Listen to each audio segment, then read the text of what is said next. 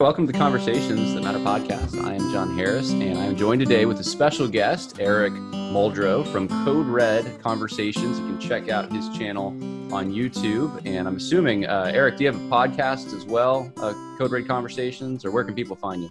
No, no podcast, not yet. Anyway, they can primarily find me again, as you said, on YouTube. That's where I do the the majority of my content, where I create the majority of my content. But, but I'm also pretty active on Facebook under Code Red Conversations or on Instagram under the same name. Or you can find me on Facebook just under Eric Muldrow. You'll see Perfect. a picture of me uh, standing at a podium, looking, trying to look all official and whatnot. I was giving a presentation, which I'll probably end up talking about throughout this video. Yeah. Well, what I want to do today is, and this is going to be an interesting conversation for um, my listeners at, at, least, because we talk a lot about the social justice movement and evangelicalism, and of course, right now there is um, i'm just going to say it and you can say it if you want to but i'm not putting the words in your mouth. I think there's a war on the police right now and mm. um, I, I, we were talking before uh, we we started recording about your testimony and how you became a christian. So we're going to first talk about kind of your testimony christian testimony and then how you became a police officer. And we're going to talk about this war on, on the police. We're going to talk about black lives matter systemic racism um, the future of policing that should be interesting. So what's right. what's on the horizon um, ahead for uh, as far as crime prevention and um, the militarized police people are concerned about these things. And so i'm just oh, looking yeah. forward to it. So let's let's pick up where we left off uh, before we started recording. Eric tell me a little bit about yourself. Yeah uh, as we were saying as we were talking before we started recording i was basically raised in a in a christian home. I it, it's really weird. We had a, a weird dynamic, my in which I don't want to, I don't want to have that take up too much of the conversation. But my dad didn't take us to church. He would always go to church, but he would never take us kids to church, um, which is a whole another conversation. Until we moved to South Carolina, and then I was about 16 or so. Uh, actually, we moved. I was about 14, and he wanted us to start going to church with him then, but I really didn't want to go. I, I just did not want to go to church. I was like, I remember distinctly when I was little asking my dad, I think I might have been six years old. I remember asking him, can he take us to church with him? And he liter- literally said, I'm not taking you bad kids to church with me, which like blows my mind. You would think if your kids don't know how to act and you're a Christian, you're a deacon in the church, you want to bring your kids along with you so that they can hear the word and learn how to live right. But anyway, but it, it wasn't until I was about 16, 17 years old where I just I had a desire where I wanted to start going. So I ended up going. But even then, I, I never really I, I had a profession of faith for many years, and uh, I was very open about my faith at work because uh, my law enforcement career pretty much extends to working in the prison system and working in the county jail here in Vegas, patrolling the streets here in Las Vegas as a as a cop, and uh, so I I made a I had a profession of faith, and I would actually argue and debate as far as apologetics uh, go with inmates and some of my fellow officers. And I, but at the same time, I was living such a hypocritical life. There was such consistent and deep sin in my life. And uh, it wasn't until about I was 37 or so where the Lord really got a hold of me. I remember I was we were saying this before the video started that I was clicking through the channels and I came across the Way of the Master on TBN with Ray Comfort. And I saw them on the streets doing witnessing. So I stopped because I loved the apologetic aspect of it. So I stopped and I just was listening. And then I just fell in love with the show, the program. So I would watch it any every time there was a new episode would come up, it was a, it was a few months after hearing that and listening and to where the Lord used by his spirit just started really what the weight of my sin started weighing so heavily on my heart. And i was truly convicted. And i, I recall i can't say exactly when and where i was i was saved but i can remember just falling on my knees crying out to the lord and, and seeking his face in forgiveness and understanding the fact that I'm a sinner and that I didn't want to stand before him and be and and, and face his wrath. I wanted to be one of his. I wanted to be his. And uh, man, I'm telling you, that radically changed my life. It, it, it, the, the transformation in my life, it wasn't like I was a quote unquote bad dude, bad person, but just a conviction and just seeking him. And it was a process over some years after that, and con- that continues to this day, where the Lord just brought in front of me just some amazing, amazing godly men through history, people I had never heard of. I used to dine on T.D. Jakes and Joel Osteen as far as uh, and Creflo Dollar as far as people I used to listen to. But just through God's grace, He opened the door from hearing, way, watching the way of the Master and the Lord using Ray's ministry to bring me to faith and uh, repentance and faith. Just the doors that opened up to sound the, uh, biblical preachers and teachers mm. who helped me understand the Bible for the first time in my life and uh, man, it's just been such a crazy journey over the years. And he uh, he restored my family. Uh, man, I'm telling you, we can go on and on about what how how radical a transformation it was in my life.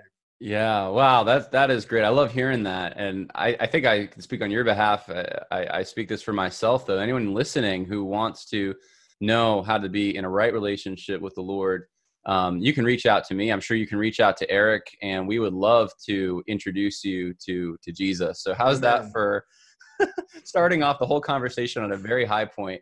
Um, it, I don't know how it gets better now, but uh, it, it, can't. Frankly, it's just downhill. But we're going right, to talk right. about uh, policing a little bit, and and hopefully weave into uh, the conversation a bit um, Christianity and um, biblical principles of justice. I, would like to hear from you as well. Um, what made you decide to become a police officer in Las Vegas, of all places?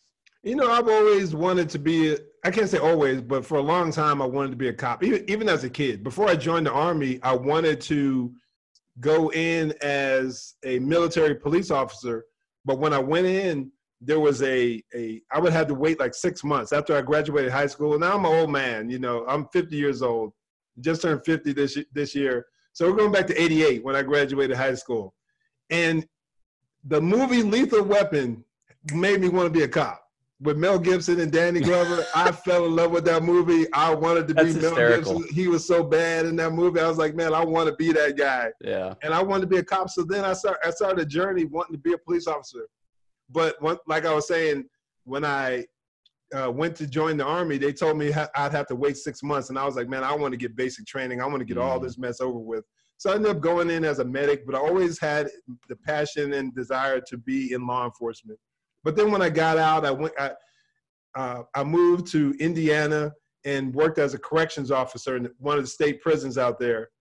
And I could have I have a I probably tell you a thousand stories just based on that experience. But then I've pretty much stayed on a path of law enforcement pretty much uh, from 19, end of 1992 all the way up until 2014 when I retired. There was a break there when I moved to Las Vegas, and I did security for about a year, one in one of, in a couple of local casinos. But then I hired on with the Las Vegas Metro Police Department as a corrections officer in the county jail in '96, and then I transferred out to the streets in 2006, and I finished out my career as a patrol officer. So you have a, a wide-ranging career. You've seen a lot of different aspects of crime prevention, criminal yes. justice. Um, I want to ask you then: uh, Is there a war on police right now in this country? Do you think? Oh, no question, no okay. question about it. It is, and I've seen this brewing and developing for some years now. And I'm not saying anything that anyone who is uh, reasonable and uh, tries to be rational uh, uh, has hasn't said before but it's been so prevalent, it, especially in light of how everything the the the vilification. Now, let me backtrack a little bit. Now, I'm honest and open enough to understand that there's an ugly history with law enforcement here in our country, in particularly amongst the uh, ethnic groups, uh, black folks in particular. I'm not a fool. I've had my own personal experiences with police officers before I became one that weren't good. And uh, growing up in the 70s in New Jersey, a lot of people think that living up north is, oh, it was such a haven of peace, love, and tranquility, but it was not, it wasn't like that at all. Mm. I dealt with more racism growing up in New Jersey than I did when we moved to South Carolina a wow. years later. it, no, not even on the same level. It was such blatant bigotry, uh, uh, uh partiality, however you want to term it. There was it was such it, it was to such a ugly degree. Now, granted, we were it was the early '70s. We're talking, so we're talking about not far removed from the civil rights movement, but it, I want to ask. That, I want to interject real quick. So you had you had negative experiences uh, with police officers, and you still wanted to become one. That's interesting to me a little bit. Yeah, I think uh, because I, my dad was like like I was saying, there's some weird dynamics going on with my family. My dad was what was 30 years older, 32 years older than my mom. So, and my dad was from South Carolina, Sumter, South Carolina, as a matter of fact. I've been there. So, oh yeah. So he he died in 2003. He was 93 years old. Wow. So you figure in all those years of living, he was born in 1910 in in the South. So wow. all those years, all those years of living, he had he wasn't always the sweetest and fondest of white people, but at the same time, he never taught us to hate. He never taught us to hate. And even though he had his skeletons and his issues, as we all have, uh, as just being in this flesh, this sinful flesh, he he he gave us he planted seeds in us, uh, foundational roots as far as understanding who people are and not hating having hate in your heart. So I mm. think that had a played a big role in me understanding that. And, and then I had a lot of friends, also a lot of friends in school, white kids who who who didn't look at me weird who didn't mistreat me. So, so I had so that you, balance between bad experiences and then also had some pretty good experiences as, as so well. you, you were able to separate the office of police officer and the function of the police from the, the bad eggs who gave you a oh, hard time. Absolutely. Which uh, absolutely. a lot of people are having a hard time with that today. And, and it's, it seems like it's because of this concept, which we hear all the time that um, it's systemically racist. The police are systemically racist. It's been that way for a long time. It's still that way.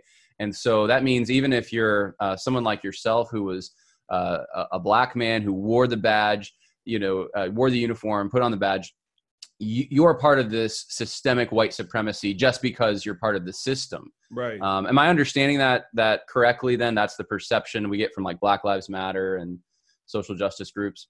Absolutely, it's a popular mindset nowadays. It's on. It's pretty much become mainstream that that pers- that way of thinking. But my, one of my big issues with that perspective is how consistent is that? We've all been in and now and and I'm I have no I don't I take no joy in talking about some of the topics that I discuss.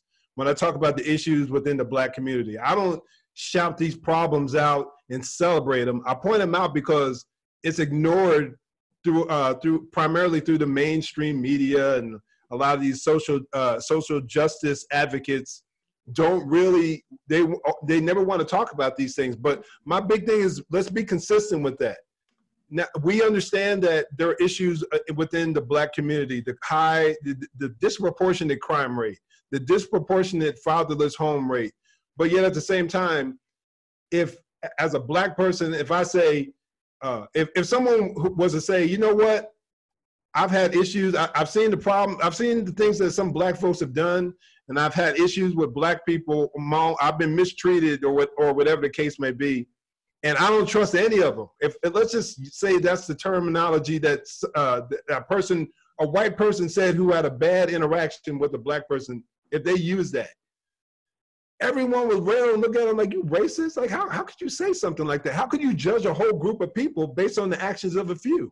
But yet at the same time, a lot of these same people have no problem whatsoever flipping flipping that around and turning around and, and pointing out the problems within a small group of police officers, how they may have been mistreated, and attempting to paint the whole group with uh, as being guilty of the same mindset, same culture. So my big issue is be in, be consistent. If that's how, if that's your perspective, the white guy who got beat up or or or bullied as a kid by by some black kids or whoever, if they turn around and they use that same argument, don't call them a bigot, don't call them racist, don't call them a hater. You you should be equally as understanding as you would for as you would expect for someone who who had your perspective. Yeah, I, I could not agree more. I wanted to pick your brain on something just to see um, if, if this is just a, a, an idea that I have philosophically speaking. I guess I had a guy reach out mm-hmm. to me um, a couple days. Well, maybe now it's two weeks ago or so. Who uh, he he got kind of the experience you just shared. He was a bullied white kid and living in an area, I guess, predominantly uh, it, it, where black people lived. I'm not sure exactly where, but he had gotten right. beaten up by black people growing up, and so uh, he had gone to Southeastern, which is a seminary that I graduated from, and Southeastern's very much on the social justice train. And when they when we started hearing things negative about systemic racism and the police and so forth, um, and, and everything else attached to that, he was suspicious of it just because of his own experience. And and you know he mm-hmm. he was very clear with me. He's like i'm not racist. I don't hold anything against those people. I they're just they're people. We have sin. Everyone has right. sin. It's not a black thing a white thing a hispanic thing. A, you, go, you go down the list it's just a human thing. And, and that's where he was coming from. And and i thought you know he's right. That's the christian understanding that every single demographic is capable of sin including racism. And and what seems to be happening right now this is what i want to get your thoughts on is is instead we're, we're kind of taking this concepts of systemic racism uh, in, in policing or other institutions and we're kind of passing the buck on to them and saying no the, the blame for this is society. It's not people. It's not a sinful heart that does sinful things. It's it's a system. It's something mm. external.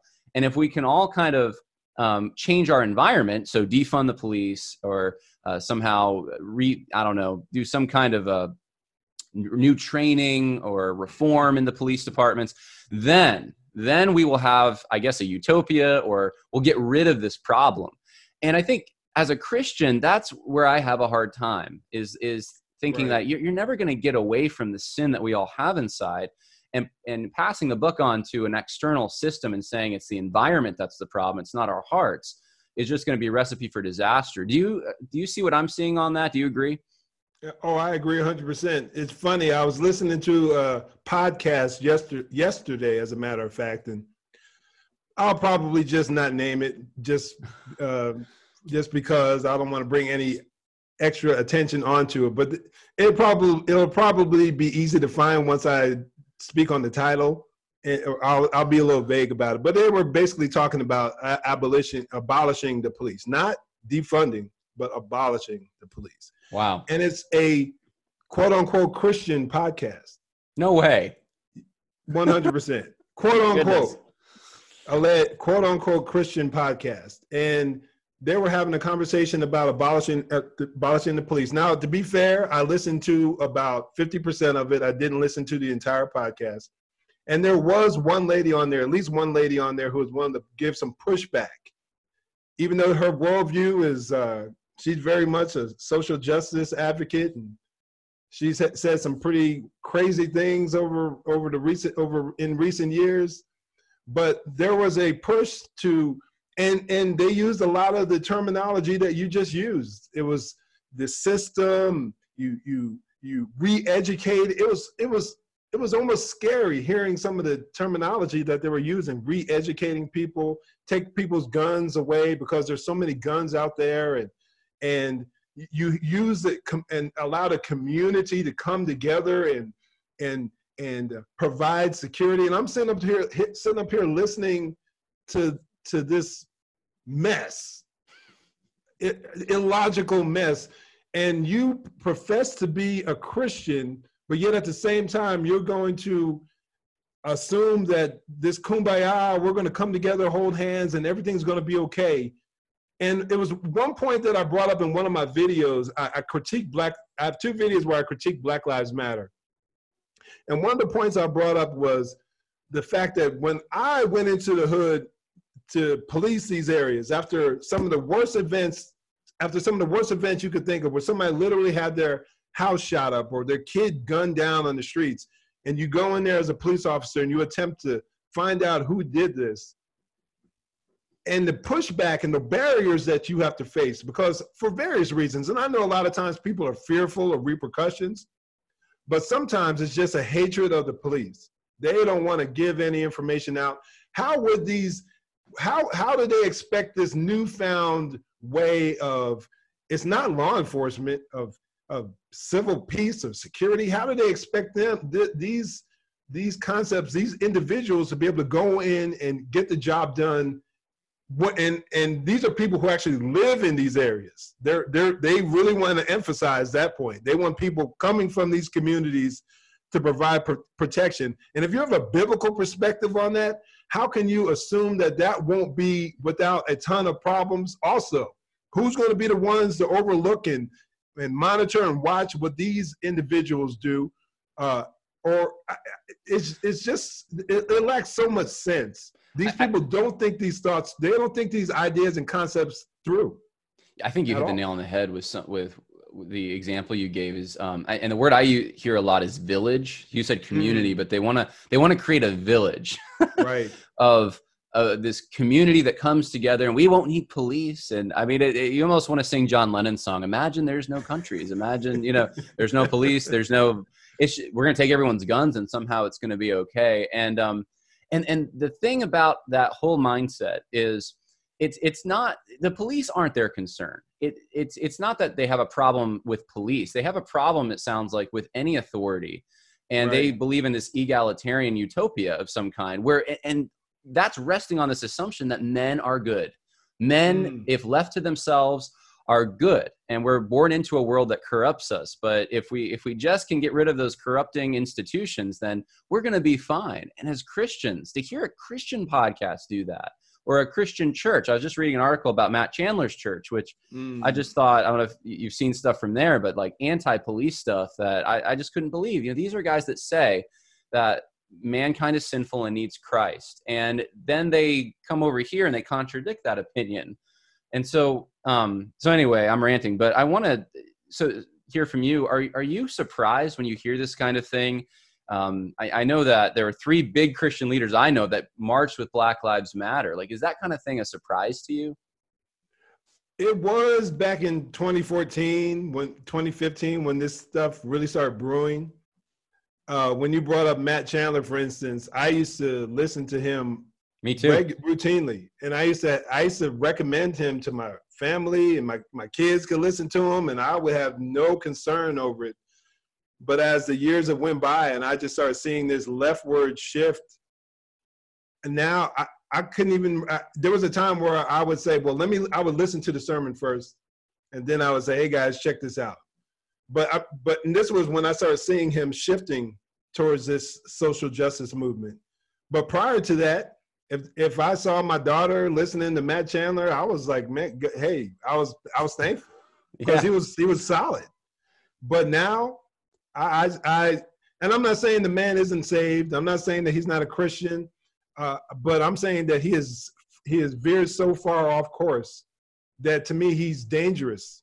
That my honest opinion, he's dangerous yeah. in a lot of areas, and he can lead people astray. I'm not saying leaving people uh, off the path of faith, or I'm not making any type of claims like that. But this social justice movement is so destructive, potentially, and in in actual in actuality but yeah. as far as and uh, the other people, Thabiti Anyabwile, I can go on and on. Men, the Eric Masons, men that I used to listen to and just really, really appreciate. I hope I'm not being problematic by bringing. Up No, hey, look, this is what we, on this podcast we name a lot of those names. So, oh, okay, um, no, that's fine. No, I, I mean the three guys. I'll just say the three guys that, that I'm thinking of who are marching with Black Lives Matter were Ed Stetzer, David Platt, and Thabiti Anyabwile.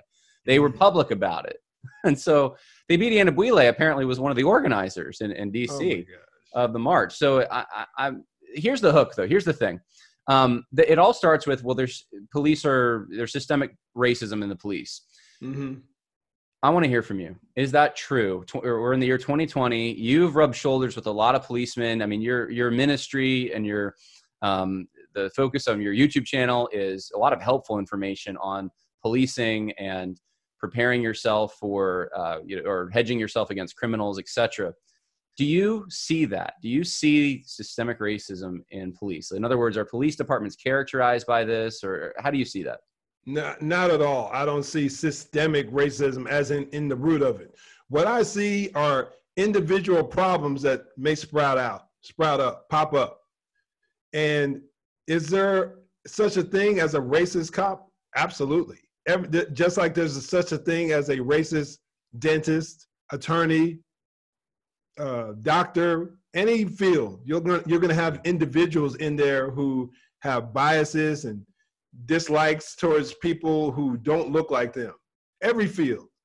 But when you look at policing at its core, you have oftentimes, especially you take a city like Chicago or any major city or even minor small city.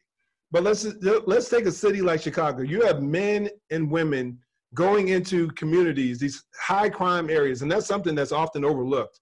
Is that there's such an interaction uh, with uh, blacks coming in contact with the police. It's not primarily because anyone's out to get black folks because there, there's an estimate anywhere from half a million to two million cops here in the United States. Those are some of the numbers that I've heard over over the years. And if there was a a uh, open season on the black man or black people, and you have two you have two million people, two million cops, and then you have a system, a whole government system that uh, at, that supporting them we there would be a whole lot more than 15 or 19 unarmed black men gunned down or black black folks that were killed as when we look at last year there'd be a whole lot more than that going on what we often oftentimes is overlooked is the fact that we have a lot of people a lot of white black brown asian you name the ethnic group officers going into these communities and they are the main ones who are actually saving more Black lives than anyone. Just a few days ago, I was listening to the police chief out of Chicago. And he's a former chief that was in Chicago, was, was in Dallas when the shooting took place back in, I think it was 2015 or so. remember that. 2016, 2015. It, it, the year escapes me exactly. I think it was 2016. But he was a, I, I'm probably 2015. Anyway, but he was the same sheriff that was that was running the Dallas PD at the time. Now he runs Chicago's police department. He said that just in the seven months that have went by, roughly this year, that Chicago, the Chicago PD has taken over 5,000 guns off the streets. Over 5,000 guns off the streets. Wow. Now just imagine if the police weren't out there. And this is the inner city Chicago we're talking about. This ain't the suburbs where all the nice areas where, where all the white folks are living. The, this is the the inner city. Imagine if those cops weren't there and those 5,000 guns were still on the streets. And as bad as things have been this year and every year, pretty much in Chicago, just imagine how horrific that would be when you have people out there running these, uh, basically ruling and running these streets. If, and if so, if you remove this, these so-called uh, uh, racist cops, if you take them off the streets, who's going to be out there protecting these citizens who are who will be at the the will of these criminals? So this whole concept of the the racist system in law enforcement, to me, it's it's insane. And those who who use that as an argument, man, it, it, it concerns me with the fact that they just oftentimes just want to completely overlook the the issue of crime in a lot of these areas and, and they don't have an alternative it sounds like uh, so one of the things that i've heard and it's uh, different looks different in different places and most people don't have specifics when they say this is we should just re- I, we're not radical we don't want to get rid of the police but we should reform the police mm-hmm. um, do you think there's are there are reforms helpful reforms that should be put in place or what do you what do you think about that Oh, absolutely. I've I've spoken uh, about some of these issues, in my opinion, on my YouTube channel and on my face and just some random Facebook posts, just off the top of my head. I think that change is a needed thing. Uh, let me back up a little bit, and, and I don't want to lose sight of the main question here. But if we looked at the history of law enforcement, if we just go, if we go from the 60s until now, we have seen some radical changes that have taken place just when we look at the, the data and the numbers. Well, let me answer your question real quick, and then hopefully when I get it, I'll get an opportunity. There's some numbers that I'd like to read off just to oh, share please. with your yeah. just to share with your audience. But me, for instance, I, I like I think that there's a need in the police academy for somewhat of a military style initially because it's such a challenging job. It could be so difficult. But at the same time, I think that it's problematic because let's say you go through a 20 week police academy and you're getting yelled at and you're getting forced to do push-ups and people are screaming at you and you're getting disciplined when you make mistakes. And then after the academy is done then they send you out to the streets. And then you're expected to be courteous to the person who uh, who you come in contact with. And one of the biggest complaints at least here in las vegas with our internal affairs one of the biggest biggest complaints that citizens have that citizens often have or had with officers was discourtesy, cops being rude. And if and you so I, my mindset was always perhaps the first half of the academy should be uh, tough, more military military style as far as discipline goes, to make sure that you can handle the stresses on the job. But then after that, you eliminate that aspect of it and you make it more of a classroom setting because you want people to understand these officers or potential officers to understand that you have to go out into these communities and interact with people and you don't and everyone doesn't uh, just because you're, you're a cop and you're dealing with someone doesn't mean that they're a criminal or, or that and that gives you and it doesn't give you a right to be a jerk because it is an issue there is an issue in that in law enforcement because there are some people get uh, hungry or they let their power go to their head it's what we term in law enforcement as the 50 pound bad syndrome. Their badge becomes like 50 pounds. You got all that. You might have been punked out as a kid or bullied or whatever the case may be. Now you got the badge. Now you got the weight of the whole police department behind you. It can't, power can corrupt. Yeah. That's a very real issue. But at the same time, there are so many systems in place to keep officers in check. Now you have the public, everybody and their mom has a camera phone you have the citizens review boards, you have internal affairs, you have your direct line supervision, you have your uh, you have your co-workers. Here in Vegas, we had a policy of truthfulness at all times. If you were caught lying, you're gone. Your job is gone. There was no leeway about it. And then you're talking about the uh, local investigators. You're talking about state level in, investigators. You're talking about nationwide, you have the Department of Justice that can step in if they find an agency is has uh, abused their power. So you have a ton of checks and balances when it comes to police and, and it comes to law enforcement in general. So there have been changes that are taking place. You hear a lot of people, Black Lives Matter, love to spout out every year the cops kill a thousand people and things and it happens every year and things aren't changing. No, that's just a lie.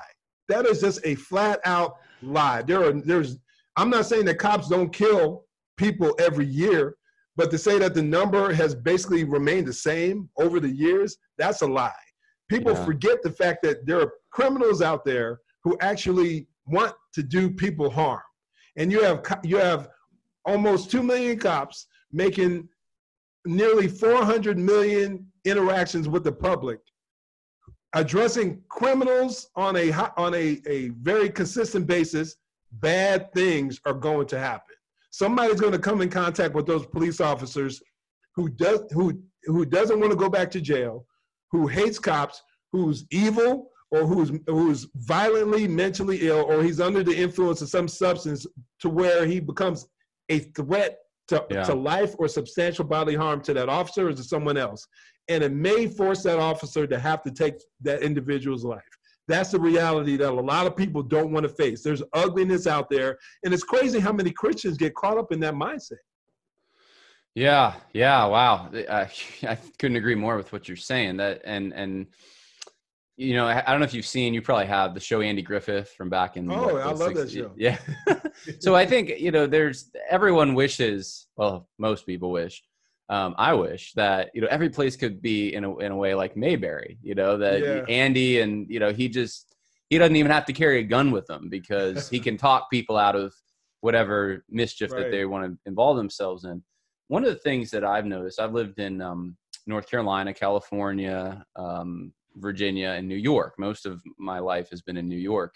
And the worst interactions I've had with police officers have been in New York. I actually my my audience doesn't know this, and you're hearing this for the first time. I slugged a police officer in the oh. face when I was 14 years old in a Boy Scout uniform. now this, I now everyone's gonna want to know the rest of the story, and I can't. I don't have time to give the whole story, but um, I was selling Boy Scout popcorn. You know, Girl Scouts do cookies, Boy Scouts do popcorn. And this police officer came. I was walking. Our, our church bordered a. There was a school on the other side. I was walking uh, from the school where I was selling popcorn to the church. It was like 8:30 at night, and this police officer came. No lights um, or anything. Stopped right in front of me. It was dark. I didn't know who it was, and didn't identify himself. Came out and grabbed me and just said, "Get in the car." That's the only thing I heard. Wow. So I slugged him and I ran. And then he came after me at a big welt and um, you know, I had to get my parents together and everything. And he said he could take me to juvenile hall, was trying to intimidate me. And my, you know, my parents said apologize. And I as I was 14, I said, why should I? And my mom kicked me and I said, I'm sorry.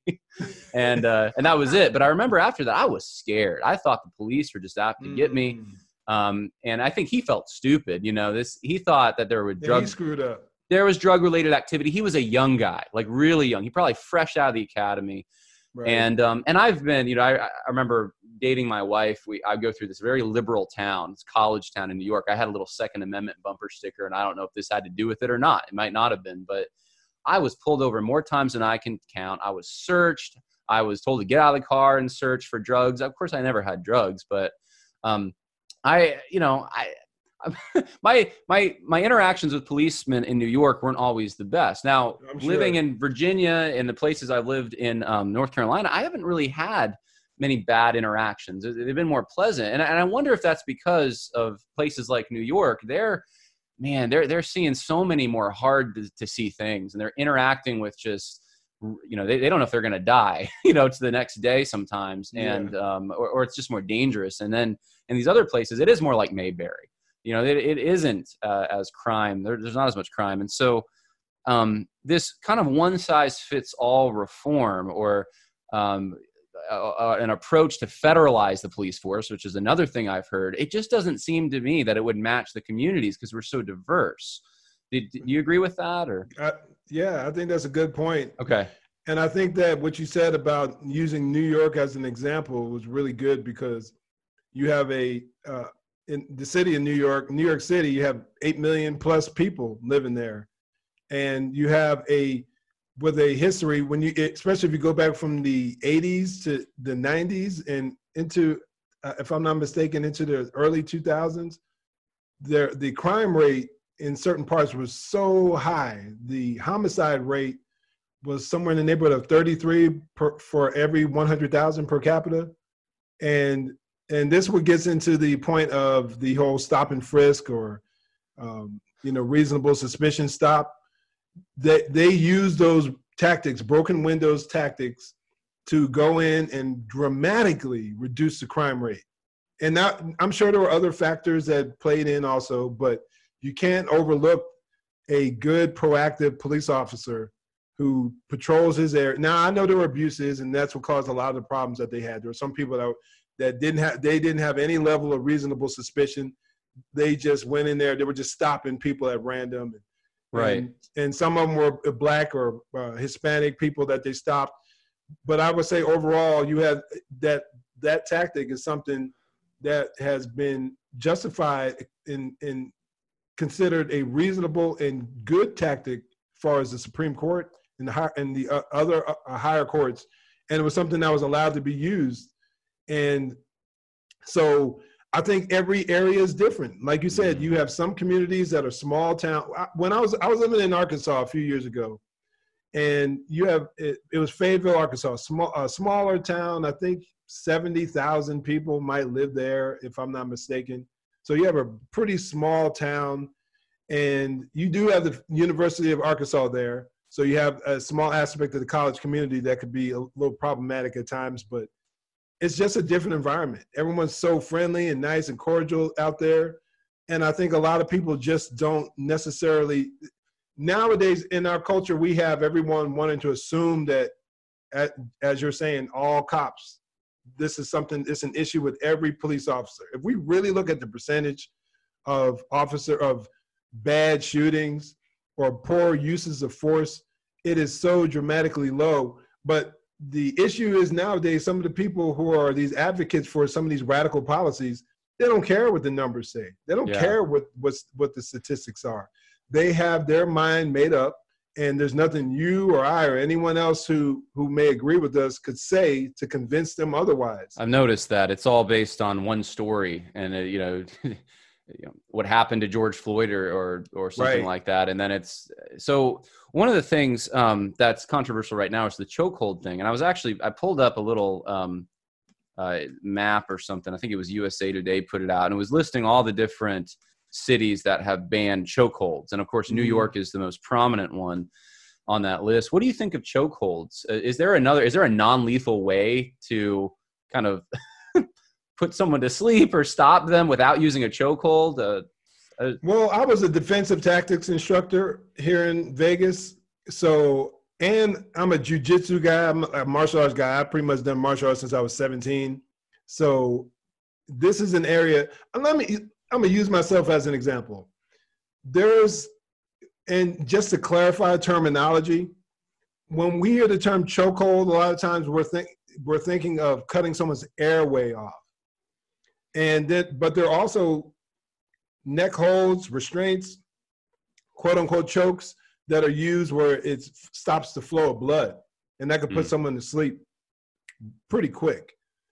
We have one that is known pretty much nationwide called the LVNR, the lateral vascular neck restraint, and it's prim- it's uh, primarily where the pressure is applied to the carotid arteries. There's no pressure applied to the person's airway, and it could take a few seconds to put someone out.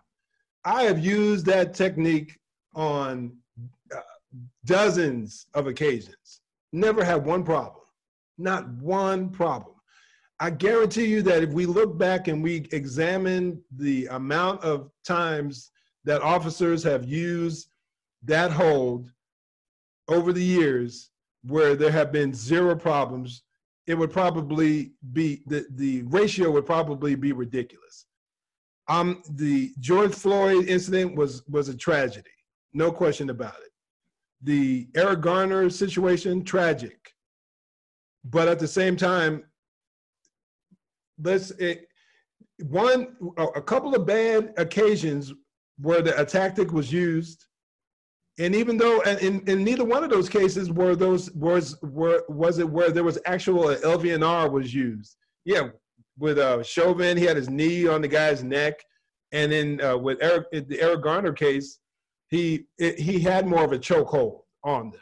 But if if the tactics and techniques are applied better, you can have a much greater success rate. What I believe is that officers should have more training. This whole concept of take away because a lot of officers go you're given very basic techniques. You're giving you're given very basic tactics to go out on the streets and police these streets fight crime.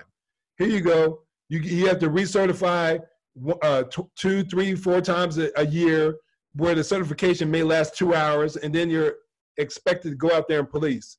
Me personally i took my job i understood the, the potential dangers of the job enough to where I trained all the time. I practiced. I stayed in shape. I went to the range on my own, own time. I reached in my pocket and sought out additional training to be better. Hmm. But not every because here in Vegas we we were paid pretty well, but not everyone has that opportunity. If you're policing in the example we used earlier, Mayberry, you may not have the opportunity to go somewhere and train. Okay. I do believe that, and, and it kind of piggybacks a little bit off the, on the topic when we're talking about police reform, police changes, which are necessary. I think there should be a higher, there should be some level of a national standard to some degree, some degree. Well, it's funny. Officers, yeah, because police reform that's being suggested is defunding the police in so many of these areas. What you're suggesting is probably more funding for training. So Absolutely. it's the opposite kind of reform. Absolutely, yeah. because a lot and a lot of people aren't seeing that. They aren't seeing the fact that there are that I use it. I, I like to make the comparison between the school system, the public school system, and the police. You see problems in this with the police. What are people saying? Defund the police. The system is broken. It's not working, which is, which I think is is ridiculous. But you look at these same people. Oftentimes, when it comes to the public school system, things the standards have only seemed to gotten have gotten worse over the years. We're producing more our kids are more and more ignorant. It seems to be the case. But yeah, what's the solution on that side? Oh, give them more money. They don't have enough money. Is the police union not working for you guys? yeah, exactly. It must be. It must be the case. So I think that if if the if there's defunding is silly. Mm-hmm. Keep the funding, or if not more, and allocate it in the right ways. I think that cops should want the military style minimize that as far as in the in the initial training academy, increase the ability and opportunity, uh, the training in the area of communication and de-escalating, and give the officers more tools, physical tools. Teach them mm-hmm. how to have, teach them skills the fact that I was proficient in when it came to defensive tactics, martial arts training, and I was really confident in that area, and in, in kept myself in pretty good shape. That that mm-hmm. kept me from escalating to uh, to the point to where I felt the necessity or the need to use deadly force because I knew I can handle myself in a high percentage of encounters. I didn't. I'm not. wasn't an MMA. I wasn't a, a, UFC fighter by any stretch of the imagination, but I've never had my my behind kicked, and I've been in plenty of bad situations where I was able to take care of my business. Yeah. And I didn't. And by God's grace, I never had to kill anyone. I've well, drawn I'm, my gun countless times, but never had to fire at anyone. Never had to kill anyone. But there, but I know that there were guys that had, if they were in my my same in some of those same situations, they would have been they would have felt the need to, to shoot and kill because they were lacking physically. They had their their their defensive or fighting skills were extremely limited. So their so their need what they would consider a threat would be very different from what i would mm-hmm. because of the lack of training because of the differences in skill and size and strength and things like that.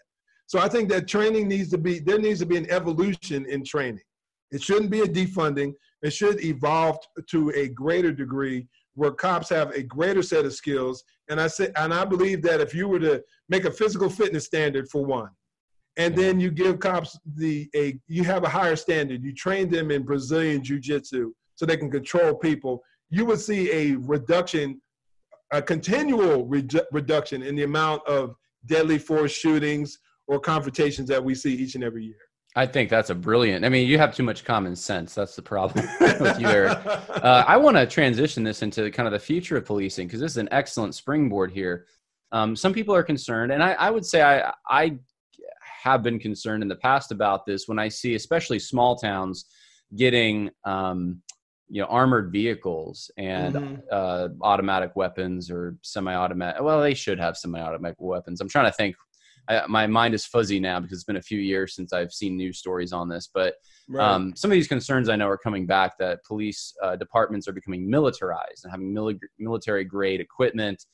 And um, and again, I can see that in areas where uh, you, you have a high crime rate. Maybe you need more equipment. Um, in small towns, I, I, don't see the need for it quite as much. But um, do do you see police uh, the police becoming more militarized in some areas uh, as um, I mean, I know there's calls to defund them, but it, you know, crime is going to rise inevitably, and I, I, people are concerned that maybe military style uh, tactics will be used. What, what, do you think about that? You're talking about it, primarily equipment. Yeah, equipment. Yeah, I guess equipment is what I'm talking yeah, about. Yeah, because tactics, yeah. tactics. You have to understand that uh, if we're talking about military military style tactics, every almost every day I would have to do some semblance of a room clearing when I was a cop. Yeah. Especially when I police certain areas. You have to go in and make entry with your gun drawn and you have to do it safely where you put yourself at a where you minimize the amount of the potential threat for you. So military style tactics and policing they go hand in hand when it comes down to tactics. When it comes down to equipment, it's a tough call because and this is my perspective and this is another thing that I spoke on in one of my recent videos where I critique Black Lives Matter when they mentioned the demilitar- uh, demilitarizing the police. I say that I, I think it's we we have such a short attention span and short memory here in the United States because how quick it, it wasn't that long ago with Columbine, mm. Pulse nightclub, uh, the North Hollywood shoot bank robbery. Yeah. The, the the October first shooting here in Vegas. You had people with high level weapons, automatic weapons, who a, a cop with a shotgun and a hand and a handgun is going to have a whole lot of trouble. That whole North Hollywood shootout that changed the game on such a uh, drastic, tremendous level because these cops were unprepared to deal with the level of threat. You had two armor, two uh, well armed suspects with body armor who had a couple of AKs, and they wreaked havoc on those on that police department on LAPD, one of the biggest police agencies in the nation, wreaked havoc on those guys. And it took a SWAT team coming in there to finally take the guy down with automatic weapons, with uh, the proper level of body armor and gear. My mindset is we have to remember we're in the 21st century. Terrorism is a real issue. America is at is a greater is has so many enemies externally and as we as we see lately internally and people are liable to do almost anything there's a huge black market out there for weapons explosives so do i think that this whole move towards militarizing the police is a is necessarily a bad thing i don't i do not i don't think so at all because there's so many different threats that we face nowadays I think cops need those weapons. I think that tactically, there's some t- things that can change tactically and some better decisions as far as how these some of these uh, some of this equipment is utilized. But I would say overall, I think that the day and age that we're living in, just because you live in small town USA, doesn't mean that you can't have a a uh, Unabomber or someone like that yeah. lurking in the midst somewhere. It's possible. Of course, know, you know, so we have to be prepared for that as you say this, I mean, you, you, sound like a guy too from our conversation. Uh, you had mentioned something about uh, an armed populace. I don't remember exactly what you said, but you're you believe citizens should also have the right to defend themselves. And absolutely, yeah. So so a combination then really of of police who are equipped for these kinds of threats and citizens who are ready for them as well would probably be the ideal no question um, situation. Um, I what about so when people people call for when they say oh, the police are getting too militarized, and then I see videos on my social media of just what was it last week in Chicago, a bunch of police. I think they were surrounding a Christopher Columbus monument, and they're getting pummeled. I don't know if you saw this video. Oh my um, gosh. And and I, I looked at that video, and I mean they they're just having glass and all sorts of things thrown at them. I think some guys had some bloody heads afterward, and they're not doing anything. They're just standing there as targets. Right. And I look at that and I wonder who wants to become a police. And and I have no doubt the media has to be part of this. They don't want to be shown in the media as you know uh, responding with force because they know that's the clip that'll probably be shown. But if you're a young kid and you want to grow up to be a police officer, I feel like that would damper your spirit. Are you seeing a, a, a problem with recruitment, or do you know of a problem? Yeah, I've done some research on that topic, and I've I've heard that nationwide in a lot of places that the there's been a 60% reduction. This was last year in oh the year goodness. prior, 60% reduction in the amount of recruits uh, eligible or good recruits that the police officers that a lot of police departments are seeing. Wow. And so it like just like you said, when you see I watched that whole I watched a full extended clip of that whole incident in Chicago and you see people sneaking up in the background and they're dumping out water, frozen water bottles. That's what they were throwing at these cops. And one guy had a fractured or, orbital bone as a result of that. You had 48 cops injured. 18 of them had to go to the hospital. One of them had a fractured kneecap. You see that. You see what's going on. All you have to do is just look, scroll through Instagram or Facebook, and you see some of the clips that are taking place in New York on a nightly basis or in a lot of, unfortunately, in a lot of these other liberal towns, why would any people getting cussed at, in, getting in your face, talking crazy, and you can't do anything? Because, or, or even if you look at the Rayshard Brooks shooting in Atlanta, which I think the officer was completely justified in doing what he did. Right. You take an incident like that, especially if you look at the the letter of the law in Georgia. You take an incident like that, and then you see a cop who's looking at murder charges. You combine those and then which your some of your maybe some of your favorite rappers or some of your favorite actors are vilifying the police. Who wants to be a cop? Yeah, I'm telling you, if I was still working right now, I probably probably would have left, or uh, or I would have been working on my paperwork to get out of there. We need to bring back uh, so ridiculous re- reruns of Lethal Weapon to get them back in, interested again. um, Danny Glover and Mel Gibson can do it. Um, yeah, man, that I, I suspected that. I didn't realize it was sixty percent of a drop off. Uh, and this is a year ago. I can imagine. Oh yeah. Twenty twenty one comes around, they look at the, the statistics for twenty twenty. It's got to be. It's got to be even higher than that. So is is the Ferguson effect real then? Oh, absolutely. Yeah. Use all. We see the crime rate in places like New York there's some weekends where certain aspects of the crime rate has increased by up to over 300%, 200%. Bur- uh, homicides up, ro- robberies up, burglaries are up, all over the nation. And all of these towns that have advocated for defunding or abolishing the police, you see an increase in Chicago, increase in crime. So, and why is that? Because being proactive nowadays as a cop is almost career suicide. You are putting yourself in a position, you, you answer the call for service, you get there, and I don't want I don't want to make this video out to be me just being simply being a cop apologist because I understand that there are problems out there within the police community, that there are bad cops. A lot of people say that 1% or less than 1%.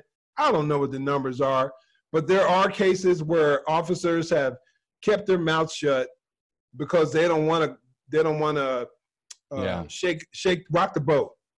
They saw bad things taking place, and and I've been in. I was in a situation early on in my career. I have a video on my channel called Police Brutality, uh, where I did give a full presentation. It's, it's about 45 minutes long, separating fact from fiction. And the one of the first things I speak on was my first day of field training, where I saw an officer, my field training officer, beat the mess out of some guy for no reason, just because of the fact that he didn't like the way he looked at him and he ran his mouth a little bit.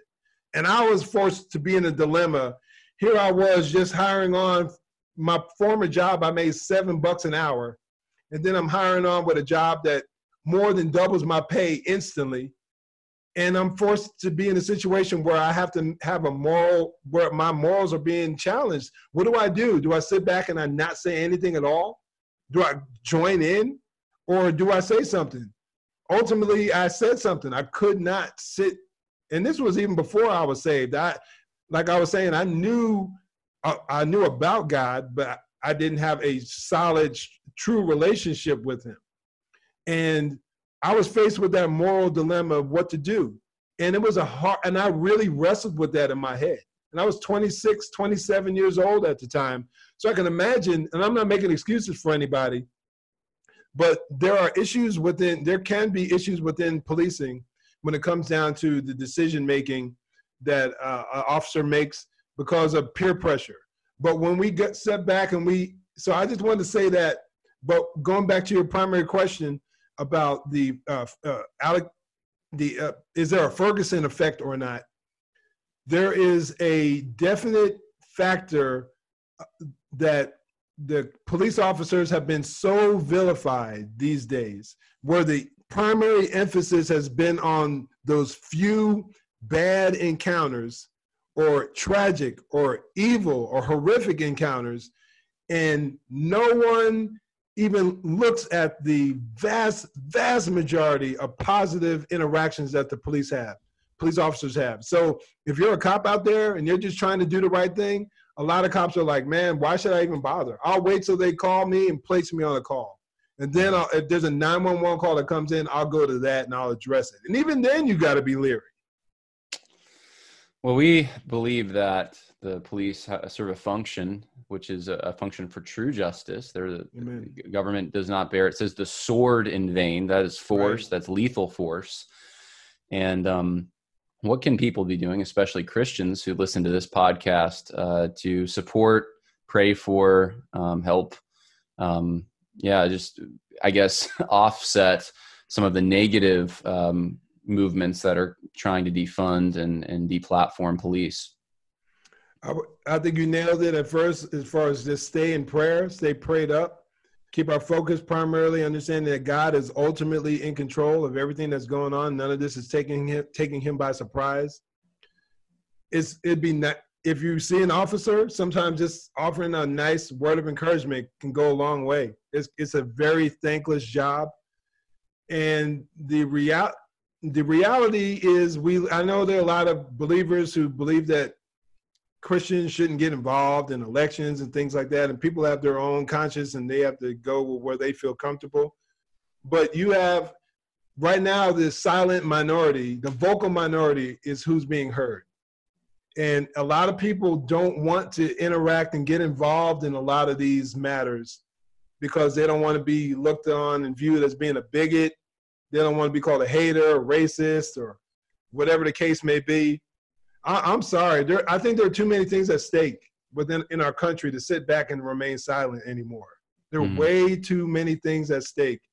Our freedoms, to a large degree, are at stake. If the cops are abolished or defunded, and you, we're already seeing the the uh, repercussions of that across our nation. Is mm-hmm. your personal safety worth it just to sit back and do nothing, say nothing, because you don't want somebody blocking you on Facebook? Is it is it really that serious? Does is being popular or liked that important to you, or would you rather be in a be? I'm just very thankful that we live in a country that affords the freedoms that we have. Because if you look across the world, look places like China, different parts of Africa, you see there are a lot of most of the world doesn't have they don't have the freedoms and opportunities that we have. I mm. think people just need to be consistent and we need to be be willing to take a few licks here and there. And I'm not talking about physically, but be willing to take a few hits and being called a couple uh, ugly names. How, if anyone thinks it's easy, uh, it's how it's tough out there. Imagine being a black Christian conservative former police officer. Oh man! About talking against Black Lives Matter and talking about some of these topics. You must get other black folks. You must Just be called names. yeah. You must be called names at times. all times. the time. But you know what? Honestly, I just think that I, my mindset is truth matters to me more than anything else. Uh, at, at, my heart, I am more of an introverted guy. I'm not a guy out there wanting to. If you watch some of my earlier YouTube videos, man, I look ridiculous. You know, I, I, and and I do a, a tremendous. I, I think I do a pretty good job of editing because a lot of times I sound like a bumbling idiot. throughout the course of some of my videos, and Same. I chop them up. I chop them up pretty good, so it flows a whole lot better. But I'm a guy who kind of likes my space. I like staying at home. But when it comes down to the issues, when I see the state and the the progression that this country path this country is heading down, man, I'm telling you, for the I, I I wonder I wonder how the non-believer gets deals with that the mm-hmm. non-believers mm. who are may have more conservative values they must just be so dependent on the government and their gun like that must be it because ultimately it's like where where's their hope where's yeah. their true hope we know that as christians we know that this this uh this world is not our own is not our home so we have that hope but just as an just as to sum up what we're saying just offer some encouragement stay prayed up first and foremost uh, understand that God is sovereign, he's in control and be active if you if you feel led legislatively. Get out there and get involved. Have, let your voice be heard and share some of this information, some of the info that's out there and so let people know that because there's so many lies that are being told. So many lies that are being told and somebody has to share the truth. Amen. Yeah. Well, Eric, uh, thank you so much for joining me and uh, taking part in this long form discussion because I think it does help people uh, just to, to hear it from you with the, the, experience you have as a police officer. If you want to find out more about um, Eric's podcast, uh, you can go to Code Red Conversations on YouTube and check out uh, his channel. And I'm sure there'll be more content coming. In fact, uh, I think it might have been the video you sent me, Eric, was helpful about um, making sure that there's not overgrown plants in your yard because criminals could hide in, in, in, there. And I was like, oh, that's actually a good point. I never really thought about that. Right. So, um, a lot of helpful, practical information. So, thank you once again, Eric. God bless you. Hey, thank you. Thank you for having me. Yep. Bye now.